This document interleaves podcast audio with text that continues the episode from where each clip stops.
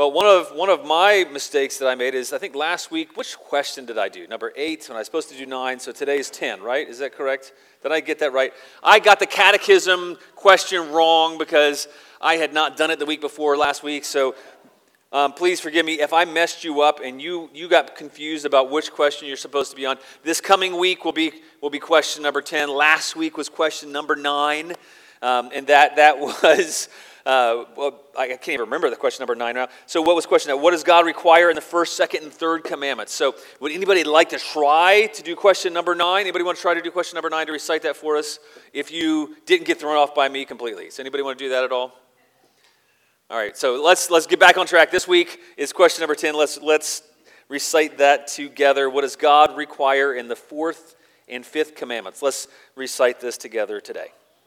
Fourth that on the Sabbath day we spend time in public and private worship of God, rest from routine employment, serve the Lord and others, and so anticipate the eternal Sabbath. Fifth, that we love and honor our father and our mother, submitting to their godly discipline and direction. All of God's commandments require God's ability. But for those who place their faith in Jesus, there's hope that we can actually begin to keep his commandments because he's fully kept all of the commandments that we should keep. Turn your Bibles to Judges 21. This is the last chapter in the book of Judges. Some of you are relieved. It has been a dark time for some. Some people are like, man, that was really dark. But you know? It's actually produced really good fruit in my own life. I don't know about you, but as I've gone through Judges, I've seen my need for God more. As I've gone through Judges, I've seen my propensity to become complacent with sin, my propensity personally to kind of accept sin, to normalize it, to live amongst it, to not root it out, to not get rid of it, my acceptance of my own remaining sin and idolatry. And so I've realized that, that I need to put away those things. And so it's been very good. And it's also given me a longing for the king, and I hope it's produced those things in you as well. And as we read this last chapter, it's meant to heighten our longing for the king. It's meant to heighten our awareness of our need for the king. And so that, that couldn't be a more Christian message, really. Our awareness of our own need is, is something we, we're discussing as we go through the Saturate Field Guide each and every week. And our awareness of the satisfaction of our deepest need in Christ. And then our longing, not just for the king to be reigning and ruling in our lives now, but for that one day future reign. And that's what we look forward to. So as we read, have those things in mind. This is a mess still, and it ends in a mess. But there is hope in our mess. Let's read God's word. Now the men of Israel had sworn at Mizpah No one of us shall give his daughter in marriage to Benjamin. And the people came to Bethel and sat there till evening before God, and they lifted up their voices and wept bitterly. And they said, O Lord, the God of Israel, why has this happened in Israel? That today there should be one tribe lacking in Israel. And the next day the people rose early, and there built an altar and offered burnt offerings and peace offerings. And the people of Israel said, which of all the tribes of Israel did not come up in the assembly to the Lord? For they had taken a great oath concerning him who did not come up to the Lord at Mizpah, saying, He shall surely be put to death. And the people of Israel had compassion for Benjamin their brother, and said, One tribe is cut off from Israel this day. What shall we do for wives for those who are left, since we have sworn by the Lord that we will not give them any of our daughters for wives? And they said, What one is there of the tribes of Israel that did not come up to the Lord at Mizpah? And behold, no one had come to the camp from Jabesh Gilead to the assembly.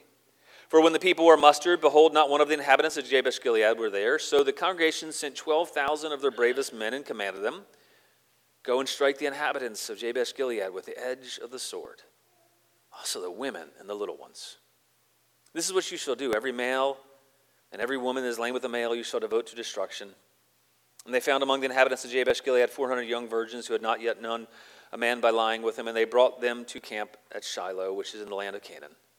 Then the whole congregation sent word to the people of Benjamin who were at the rock of Rimmon and proclaimed peace to them. And Benjamin returned at that time. And they gave them the women whom they had saved alive, the women of Jabesh Gilead, but they were not enough for them. The people had compassion on Benjamin because the Lord had made a breach in the tribes of Israel. Then the elders of the congregation said, What shall we do for wives for those who are left, since the women are destroyed out of Benjamin? And they said, There must be an inheritance for the survivors of Benjamin, that a tribe not be blotted out from Israel. Yet we cannot give them wives from our daughters. For the people of Israel had sworn, Cursed be he who gives a wife to Benjamin. So they said, Behold, there's a yearly feast of the Lord at Shiloh, which is north of Bethel on the east of the highway that goes up from Bethel to Shechem to the south of Lebonah.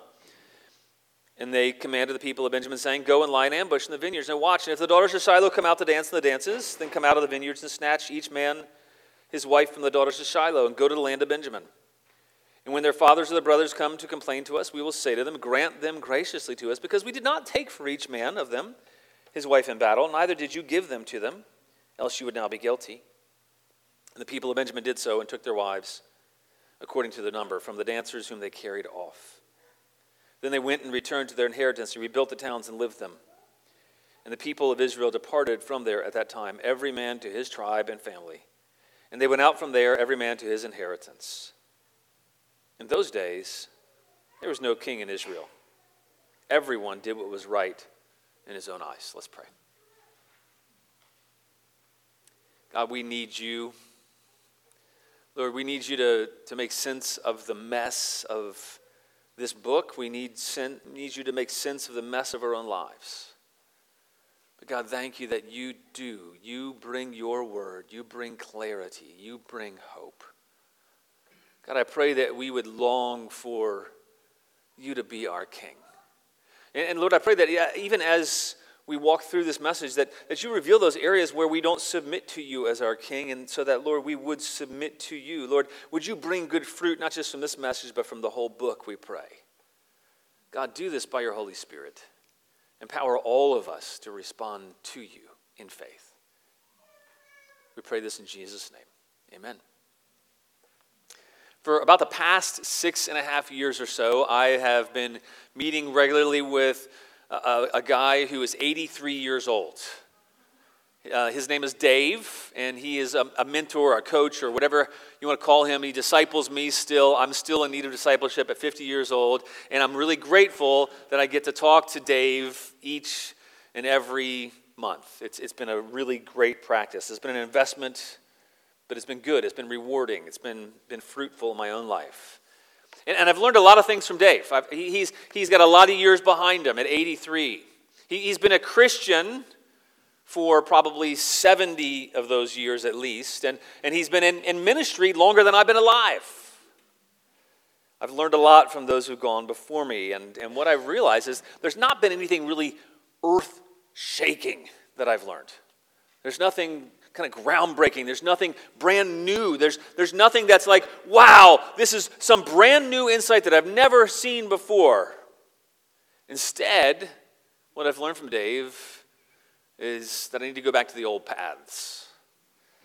I've discovered novelty isn't what I needed. I need to be continually applying and reapplying the simple tenets of the faith. At least simple in, in, in, terms of, of understanding, not simple in terms of actual application, because really the Christian life is simple and yet exceedingly hard. You know, we start off every, every time we share about what God has been teaching us. I share a little bit about where God's been leading me. He shares where God's leading him. And then through our times, it's reinforced really the conviction that I just need regular habits and patterns. Some might call them disciplines regular habits, some regular patterns to, to lead me into godliness and to keep me close to God on a daily, weekly, monthly, yearly basis. I need to be on guard. I need to be vigilant against sin that remains within. And it's funny, you think that as an, as an old guy who's walked with the Lord for so many years, that he doesn't struggle with the same things. And yet I find often when I share my own heart, he's like, Yeah, I struggle with that too. I still have these things I'm seeking to put to death. But by God's grace, I've grown in them. And there's hope. And that actually gives me hope that, that I can continue to grow. Even though I might not ever be completely free of those things in this life, I, I can grow in Him by God's grace. And it reminds me I still need to daily admit sin to seek to root out idolatry that remains and seek to worship God. You know, Dave, he's, he's nearing the end of his life. And, and Lord willing, by the end of, end of April, he'll be with us. And I hope the things that I've learned from him live on in me and in his others. And as I, and as I get older, I realize that, that the things that, that I, I, these basic things are the things I really need to be passing on to the next generation. so that they can thrive in their relationship with God, so that they can know God, so that others after me might walk with God and be who God made them to be in His image and glorify Him through those things. And as we come to the, the end of the book of Judges, I think about just how brief some of the decline is because they didn't pay attention to some of the simple things. They didn't pay attention to some of those simple key things in the Christian life that, uh, or in knowing God, they weren't, they weren't, they didn't know Christ yet, but they, they knew God and they knew these same truths. They knew that they needed to daily go before God in prayer. They knew they needed these daily disciplines to remind them. They knew they needed to pay attention to what was going on in their lives, to, to do away with idolatry, to put away sin, to fight sin in their own lives, to, to get rid of idolatry in the land. They knew these things, but they failed to practice them. They, they weren't overly complex things that they were told to do. They were hard, but they weren't complex. They were simple, even though they were hard. And, and yet, what we see is in just a generation, at the very beginning of the book, you know, Joshua's coming in and he comes into the land and he puts people in charge. And then within a generation, they failed to pay attention to some of these basics. They failed to pay attention to not complex things, but things just as simple as knowing God, knowing His Word, saying no to sin, worshiping God being who God had made them to be in his image. And so I find as we come to the end of Judges that, that really there's, there's lessons for all of us to be learned here. And really, Judges is an expose of the human heart. It's not, it's old, but it applies today. It's old, but they had, those old people in that day have the same struggles that we have today. They became complacent they lived comfortably with sin. They failed to eradicate it. They failed to practice those normal disciplines of grace. You know, by the end of this book, things were in disarray. But they didn't, they didn't, they didn't get there by accident. They got there because they didn't pay attention to some basic things. They got there because they had given in to sin, become complacent. You know, this normally, I, I like stories that end with a happy ending. I, I like I like a good fairy tale. Now, I'm not into you know some of the princess stories and things like that. I don't mean that, but I like it. I like it when stories wrap up nicely and there's a happy ending. I don't like depressing stories. I don't like depressing movies. I hate depressing books.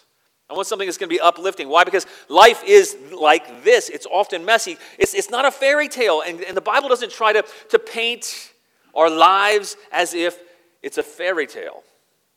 Because the Bible is very real and it speaks to real issues in our lives. The civil war between Benjamin and Israel in the previous two chapters, it had broken out for a good reason, actually. It had broken out because of the injustice that was carried out against one woman in her abuse and murder. And that was good that they responded. But here's how it ends it ends with the same people who responded to the injustice against one woman, to the murder of one woman. And how do they respond? They do what's right in their own eyes by killing women, by committing injustice. And they justify it on their own. How, how do we end up here? You come to the end of Judges, you're like, how, how do we get to this place? How do we get to this place? What can we learn? How do we, what are we supposed to take away from this? Because it's really confusing, it's messy. And there's some moral ambiguities in this last chapter that we're meant to wrestle with, that's meant to make us uncomfortable. And I think that's part of the benefit of the book of Judges, that it's, it does, it makes us uncomfortable. It makes us question our own selves. It makes us question how are we living?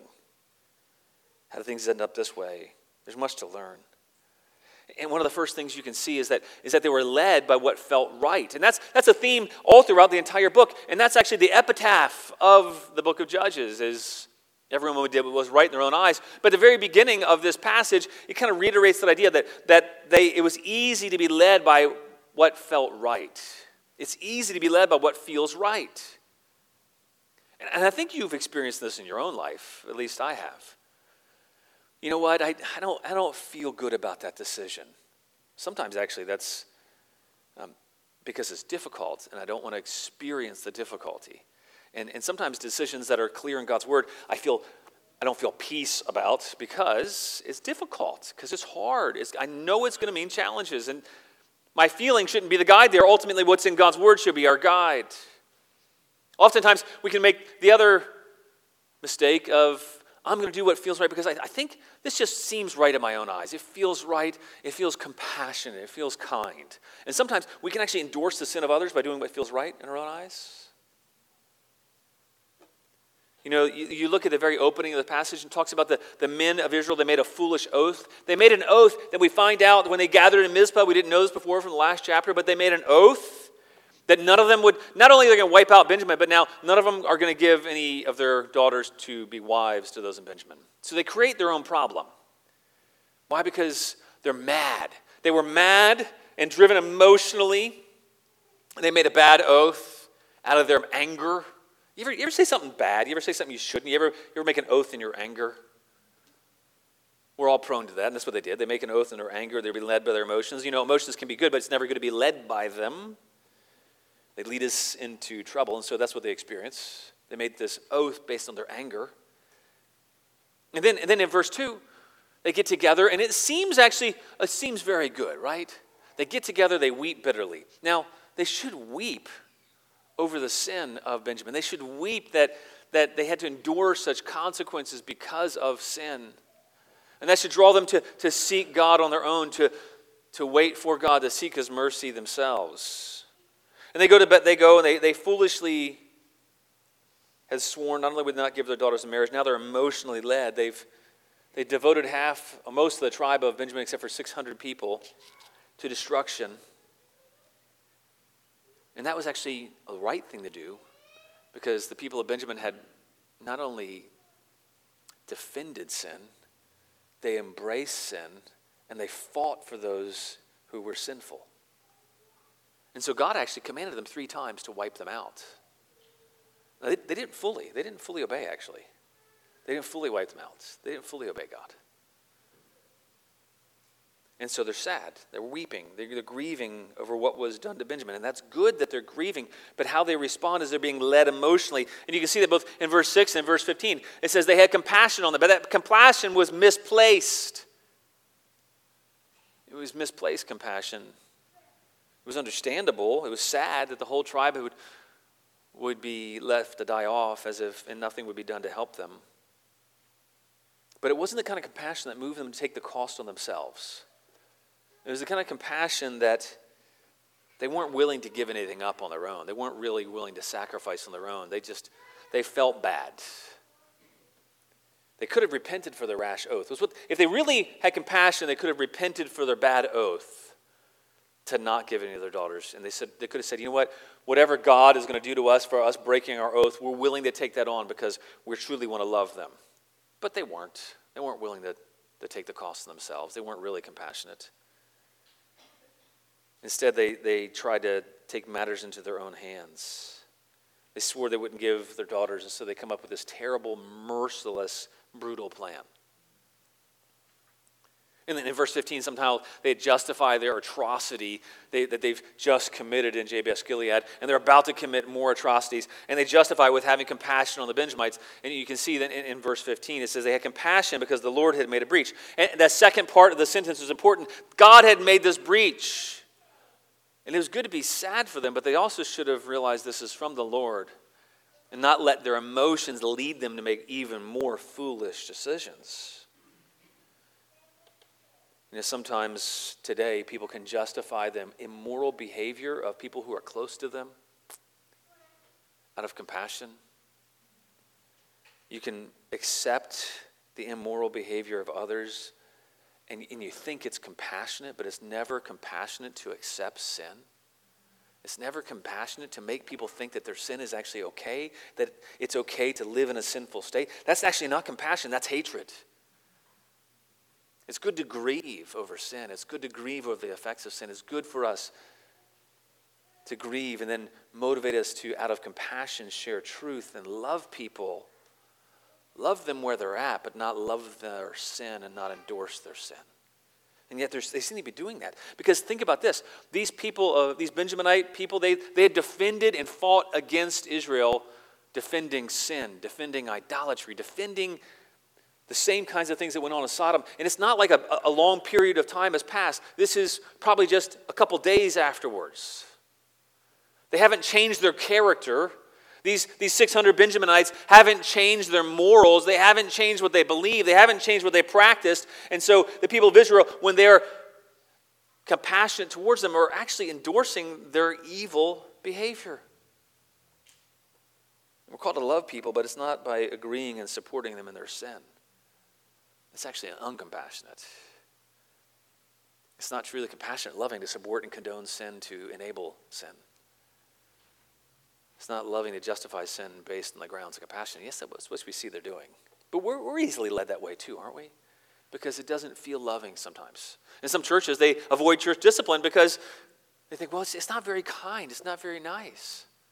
You know what's worse is leaving someone in their sin, not caring enough about them to rescue them from potentially walking away from God permanently. In the grounds of compassion, we can be capable of condoning and overlooking all manner of things. They were led into sin by what felt right. They were led into sin by their emotions. And then we see in verse 3 that not only that, when they go to God, they're kind of blaming Him. And it's easy to blame God for our own sin. And sometimes we can do that because, because God seems distant. Why, God, are you so hard? Why do these things happen? But they actually know the answer to those things. They already went to God, and three times God says, Go up. They know why this has happened. Because the Benjaminites were condoning, embracing, supporting, defending, fighting for sin. They know that they had refused to rid themselves of idolatry. They know that they've given into the practices of the land. And so when they, when they go to God, they, they almost blame him. They say, you know, oh God, why has this happened in Israel? But they, they know that answer, but they're acting as if they're clueless, as if they don't have any responsibility. They're saying, why should there be one tribe lacking? Well, because that tribe was sinful. And yet they're blaming God for their sin and the sins of others. And, and, here's the thing they get up the next day and you think, well, this is really holy. They get up and they build an altar and they offer burnt offerings and peace offerings, but they don't wait. They don't wait for God's response. They're like, God, why is this happening? It's so confusing. Instead of taking him at his word and actually remembering what he had just spoken, and he explains why this has happened, they, they seem to blame God, and then they move on from God. It happened because Gibeah had committed a great evil. It happened because Benjamin didn't correct it but embraced and protected the evildoers. It happened because God commanded that they rid themselves of this sin. And their questioning here of God wasn't noble, it was offensive.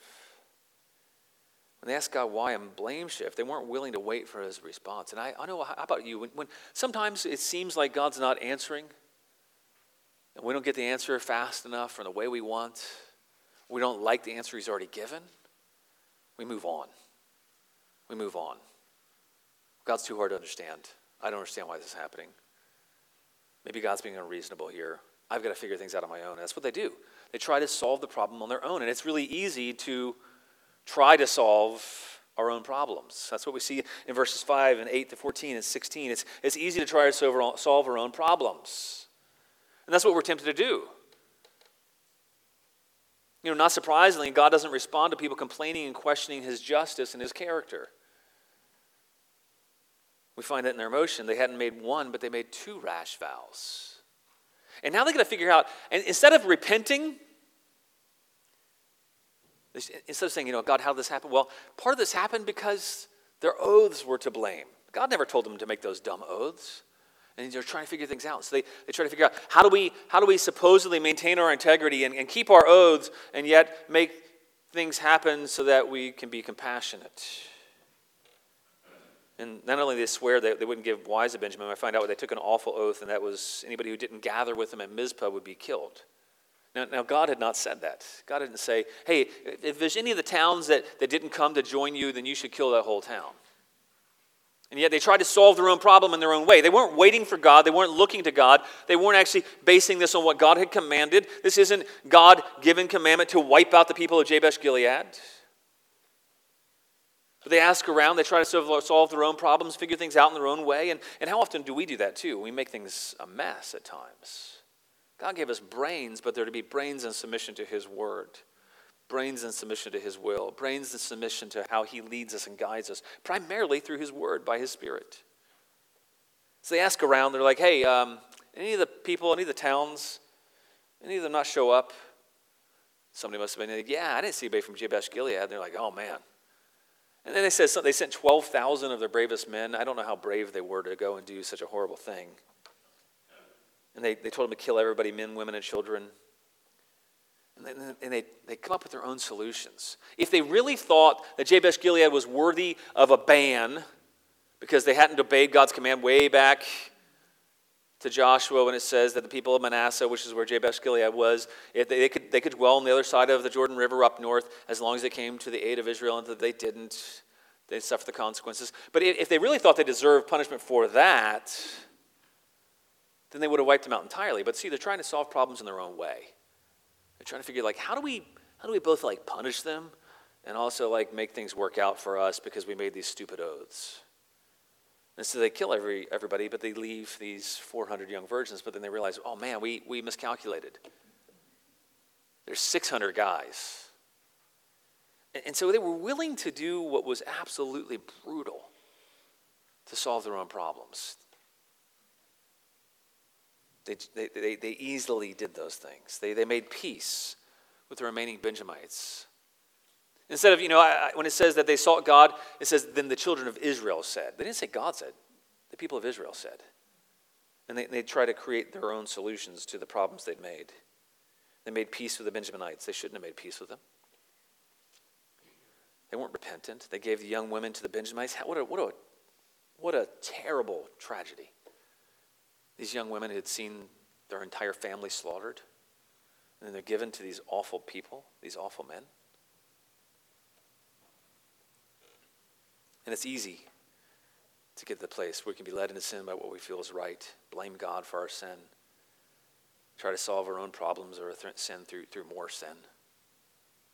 It's, it's like when you lie and you tell a lie and you try to cover that lie up but with another lie and you try to make yourself up because you're trying to solve your problem that you should have just repented from in the first place. And then they make other people pay for their sin. They make other people pay for their sin. And it's easy to make others pay for our sins. Or at least it seems to be. You see, they weren't willing to sacrifice themselves. They weren't willing to take the hardship on themselves. They weren't willing to break their own vows and take the consequences for breaking the vows on themselves. Instead, they were like, well, we certainly can't do that, and so we got to figure something else out. And so they made others pay. They weren't willing to take the hurdle themselves. They weren't willing to give up their own daughters. They weren't willing to break their vows. They made the residents of Jabesh Gilead pay this terrible price. They slaughtered them all. And they saved the girls who were convenient for them to save. And then they come up with this horrible plan at the end. Shiloh was the place where the tabernacle was at the time, where the, the tent of meeting, where the, where, where the Ark of the Covenant should have been kept. And for some reason, it was in a separate place, but where they gathered together in worship at Shiloh.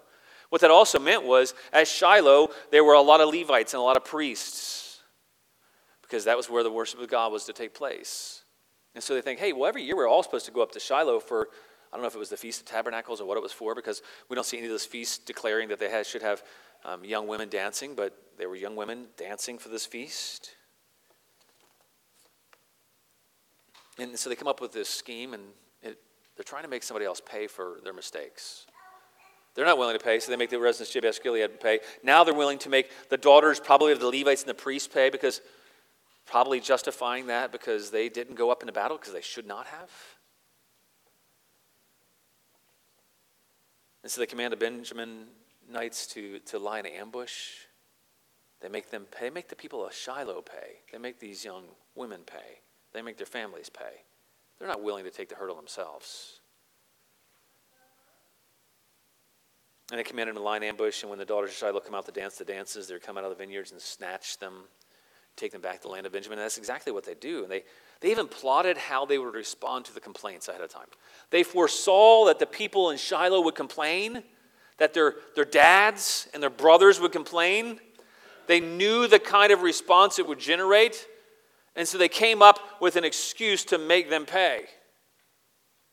You know, maybe it's because you guys didn't you didn't go up with us. Well, they're priests; they weren't supposed to. But they said, you know, well, well, we're, we're going to do this so that you don't break your vow, because if you gave up your daughters, then you'd be breaking your vow. So this is a convenient way because we never said that the women couldn't be stolen. So they said, you know, if, if, just let them have your daughters. And that's what these immoral men of Benjamin do. They steal somebody else's daughter because it was perfectly acceptable to them. They hadn't changed in their character. If they were righteous men, they would have said, no, we will not do that. We won't steal daughters. We'll repent, maybe court the daughters of the towns around them. But instead, they, they agree to this because these aren't righteous men. And now human trafficking is condoned by the leaders of Israel. It's a mess. They make the people of Shiloh pay a terrible price, and, and then they justify their own sin. And that's what we see at the very end. They're just justifying their own sin. And it's easy for us to do that as well, too. It's easy for us to justify our sin based on how we feel, based on explanations, based on all of the reasons why this is an okay course of action, and it has nothing to do with God says in His Word. And it's easy to justify our own sin. In verses 5 and 7, they justify their own sin by saying, Well, we made a vow, we can't break it. We don't go back on our word.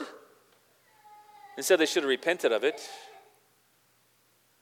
They put to death their own kinsmen, and they justified that because they didn't want to break their vows. They seemed to justify it as if it was somehow keeping their integrity, never mind that it was sinful vow to begin with. They, they come up with these horrible ideas. They were willing to commit a gross injustice against hundreds of families in Israel all to keep their own hands from getting dirty. And they justified their own sin. They even, they even plotted about responding and justified that and say, well, you know, God will understand because we just promised that we wouldn't give them, but stealing is okay. All those things come easy, they seem easy, but it doesn't solve anything. And in the end, we see that really all of these things are just doing what seems right in their own eyes, living by their own emotions, living by their feelings, to protecting their own interests, blaming God, blaming others, turning things around on other people, into living for themselves, living by what seems right. And then in the end, everybody goes back home like everything's okay. But it wasn't right. It wasn't okay. And you're meant to be unsettled. They just were like, well,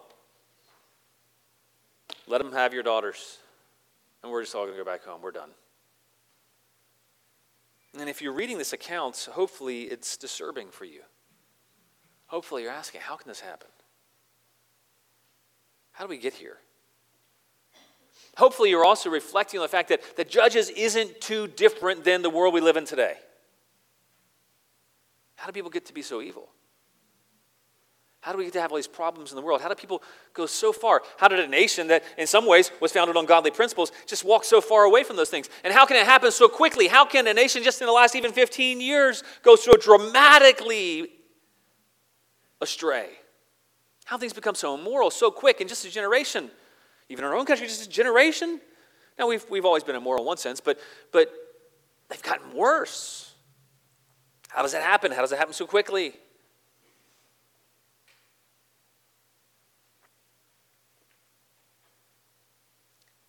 Think it happens when God's people become complacent with sin.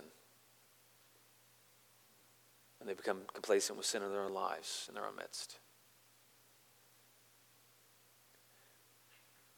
How about you? It happens when God's people forsake the old paths of knowing God, of obeying His word and worship.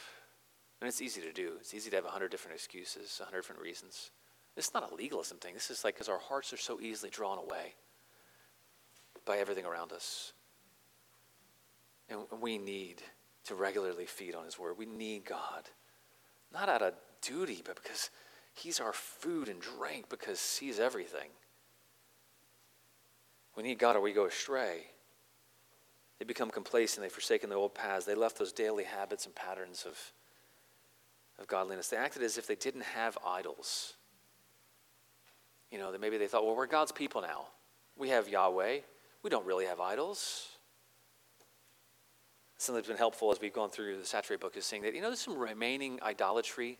I'm not going to ignore it, act like it's not there. I'm not also going to focus on it, but I'm going to say, hey, look, where can I root out remaining idolatry so I can put it away, so I can put it to death, so I can then put on Christ?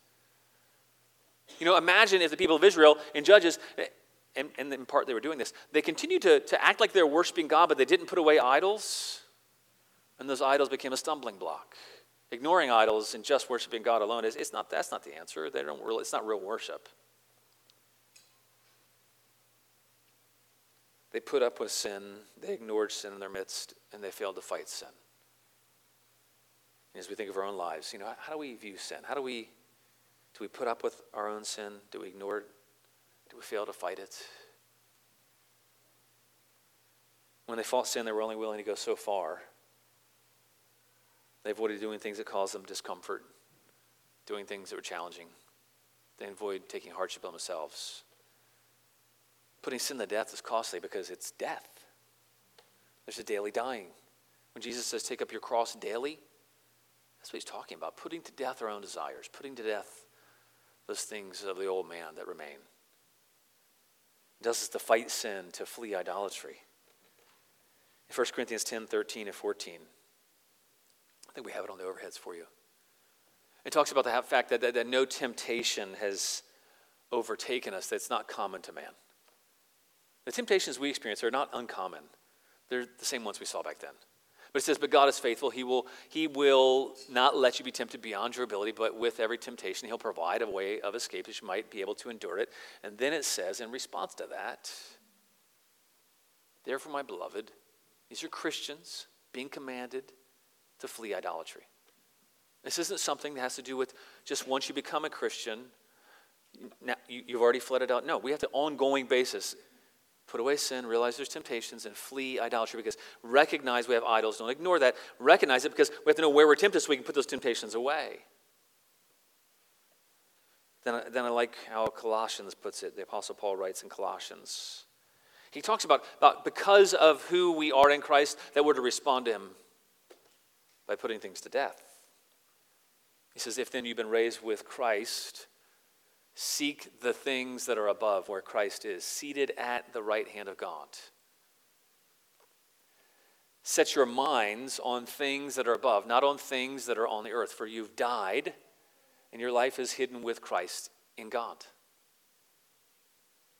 He says, when Christ, who's your life, appears, then you also will appear with him in glory. We have hope, and we want to focus on those things. We want to focus on the fact that we have new life in him and that we're going to appear with him in glory, but it doesn't end there because of those things, because of who we are in Christ, because of the fact that He's made us alive, that we've died to Him, He tells us because you've died, because you're going to be raised in in glory, because you have an inheritance, He says, then what's our response? Put to death, therefore, what is earthly in you. He goes on to explain some of those things sexual immorality, impurity, passion, evil desire, covetousness, which is idolatry. Oh, what is he saying? Same thing we've been learning saturate for the last few weeks. Put to death what remains of the old man because you've died to sin and been raised new to Christ and be raised victoriously. Put to death those things because those things are actually idolatry. And he says, on account of those, the wrath of God is being revealed. That's what we see in Judges. The wrath of God is, is coming. And those two you once walked, he says, when you were living in them, and he tells us not to live that way. He says, but now you must put all, put them all away anger, wrath, and malice, slander, and obscene talk from your mouth. Don't lie to one another, seeing you've put off the old self. You've already put off the old self with this old practices, so continue to put it to death because these things are idolatry. You put on the new self, you put off so that we can put on the new self, which is being renewed in the knowledge after the image of his creator. How were we renewed? Oh, by those old paths, by staying close, by knowledge of the creator. You know, they, they excuse their sin, and I think we're prone to do the same. I, I want, I want judges to create this holy desire for us to be living lives holy to God out of worship to Him because of what He's done for us.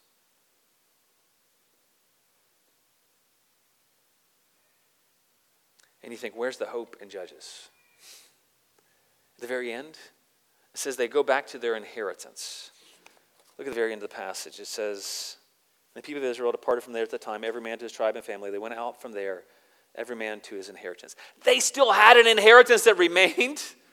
That's shocking. That God didn't remove their inheritance completely, that they had an inheritance, and that, that God had given to them, and He was faithful, and He would keep their inheritance, even though they've been unfaithful. And here's the other thing that's, that's, that's hopeful about this it says, in those days.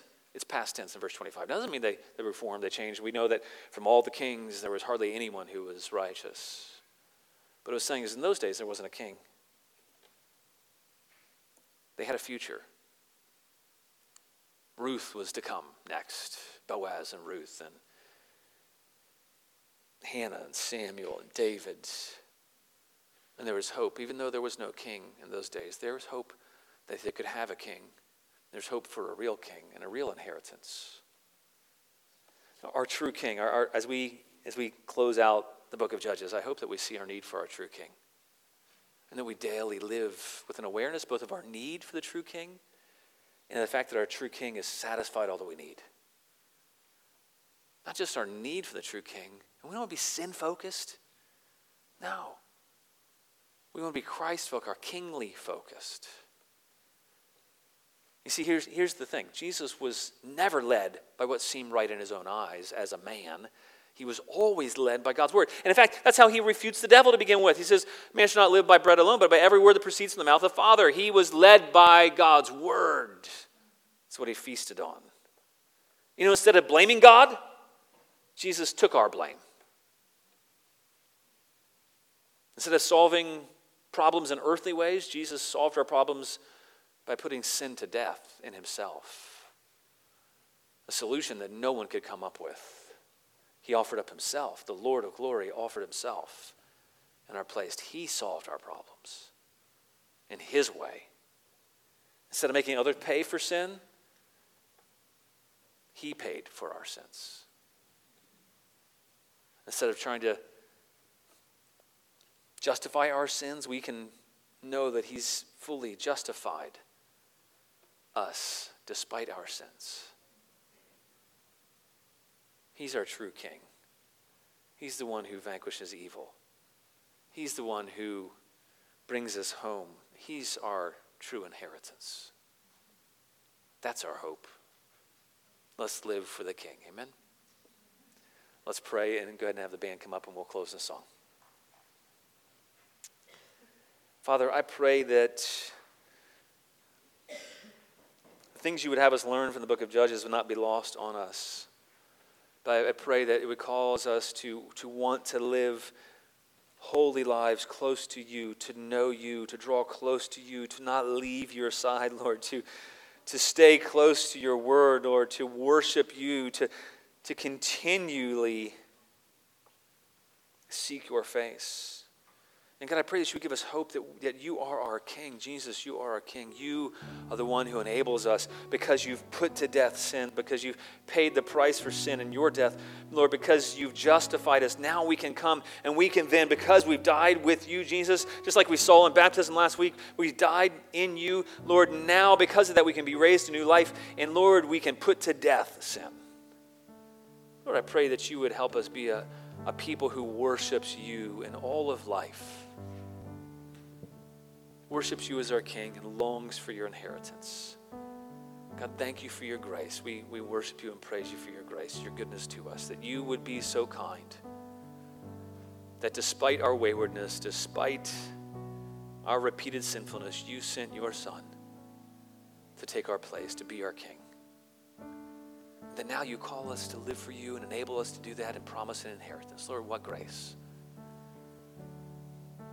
May our lives be worship to you. In Jesus' name, amen. Let's stand and sing.